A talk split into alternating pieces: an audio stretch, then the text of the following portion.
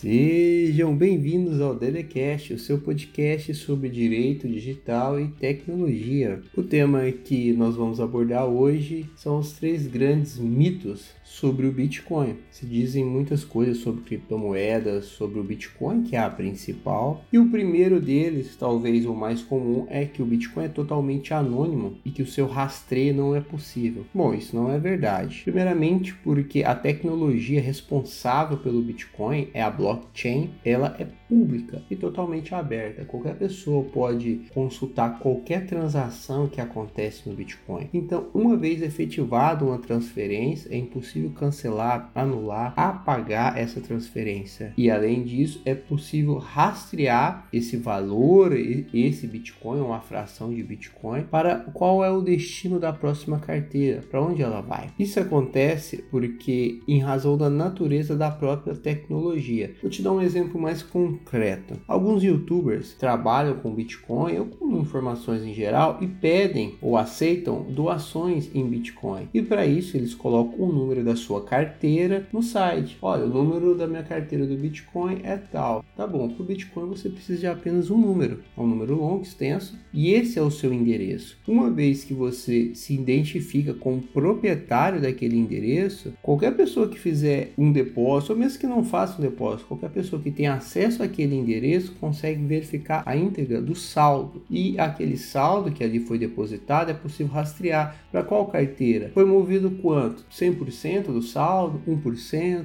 10%, qual foi a carteira. Então, o Bitcoin é rastreável sim em razão da sua natureza. Para manter uma completa privacidade e anonimato, é importante que a pessoa não identifique, não se identifique como proprietário daquela carteira. E se você utiliza o Bitcoin para receber pagamentos, para receber doações, é importante que para cada transação você utilize uma nova carteira. Para cada pagamento que você receba, que você gere um novo, não uma nova carteira, mas que você gere um novo endereço. Você pode utilizar uma carteira com vários endereços. Isso não quer dizer que não vai ser rastreável. Vai ser sim rastreável, mas aquele que rastreia provavelmente não vai conseguir identificar quem é o dono da carteira. E para rastrear é utilizado uma ferramenta chamada exploradora de bloco. A mais comum é a blockchain.info. Você digitar explorador de bloco, blockchain, você vai encontrar algumas ferramentas e a partir dessa ferramenta, se você sabe qual é o detentor da, daquele endereço, o proprietário daquele endereço, você consegue descobrir o saldo. É, essa é a tecnologia, é a transparência.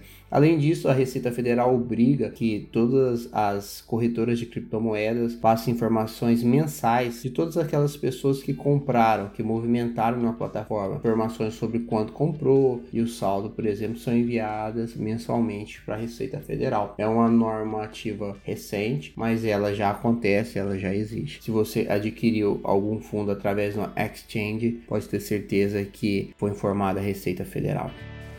E o segundo mito é que a tecnologia do Bitcoin não é segura. Olha, o Bitcoin existe desde 2009. A tecnologia por trás dela, a blockchain, existe desde o início de 2009 e até hoje nunca foi hackeada. O que acontece? Às vezes as pessoas perdem o seu saldo porque não mantém a chave privada, a senha, a credencial para movimentar o Bitcoin. Tá, se uma se eu dou conhecimento a outra pessoa e se eu não mantenho em segurança as minhas credenciais, sim, outra pessoa mal intencionada pode mal intencionada pode sim mover os meus fundos, mas não quer dizer que a tecnologia foi comprometida. Quer dizer que eu não guardei, eu não mantive a minha chave privada em segurança e a partir desse momento, uma pessoa que teve acesso conseguiu transferir os fundos, tran conseguiu transferir os meus bitcoins. Percebe a diferença? E é por isso que as pessoas dizem que exchange não é carteira, ou seja, a bolsa onde você compra o bitcoin não é uma carteira, não é um lugar para armazenar os seus bitcoins de forma segura. É um lugar para comprar e para vender, para transacionar. Uma vez que você depositou reais ou qualquer outra moeda na corretora de criptomoeda, comprou seus bitcoins é muito importante que você transfira esse saldo para uma carteira onde você e exclusivamente você detém a chave privada, a senha para mover e transferir esses fundos. Na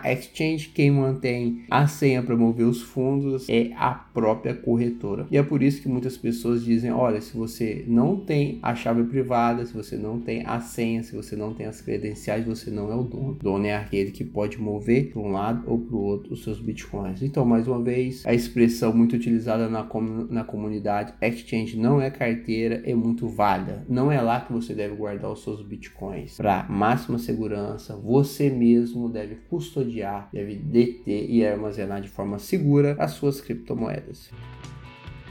E o último dos mitos é que não dá para comprar nada com Bitcoin. Pessoal, a Microsoft aceita Bitcoin, a Wikipedia aceita Bitcoin e o Greenpeace também. Além disso, empresas no Brasil como hotéis, lanchonetes, até advogados e alguns médicos também aceitam. Ou seja, uma vez que a pessoa aceite o pagamento, você pode sim utilizar no dia a dia para compras do dia a dia. Você não consegue pagar com Bitcoin como você paga com real. Por quê? Porque a adesão ao real é obrigatória. E como ela é obrigatória, todo o país, todas as pessoas que querem comprar vão necessariamente utilizar o real, o que não acontece com o Bitcoin, que não é obrigatório. Depende da adesão. Quanto mais aumentar a adesão, o número de utilizadores do Bitcoin, mais ainda será possível comprar, adquirir serviços e produtos. Como tudo que não é proibido é permitido, está na nossa Constituição Federal, você pode sim utilizar o Bitcoin para transacionar no dia a dia, para fazer os seus pagamentos com velocidade, com rapidez, com máxima segurança, sem intermediários, sem recessos durante 24 horas, 7 dias por semana e com taxas baixíssimas. Então, se você é um proprietário de algum negócio e deseja aceitar o Bitcoin, faça uma experiência, aceite. E se você tem os seus Bitcoins e deseja comprar alguma coisa, faça uma breve pesquisa no Google, você vai encontrar alguns estabelecimentos, tanto estabelecimentos online como físicos que aceitam a criptomoeda.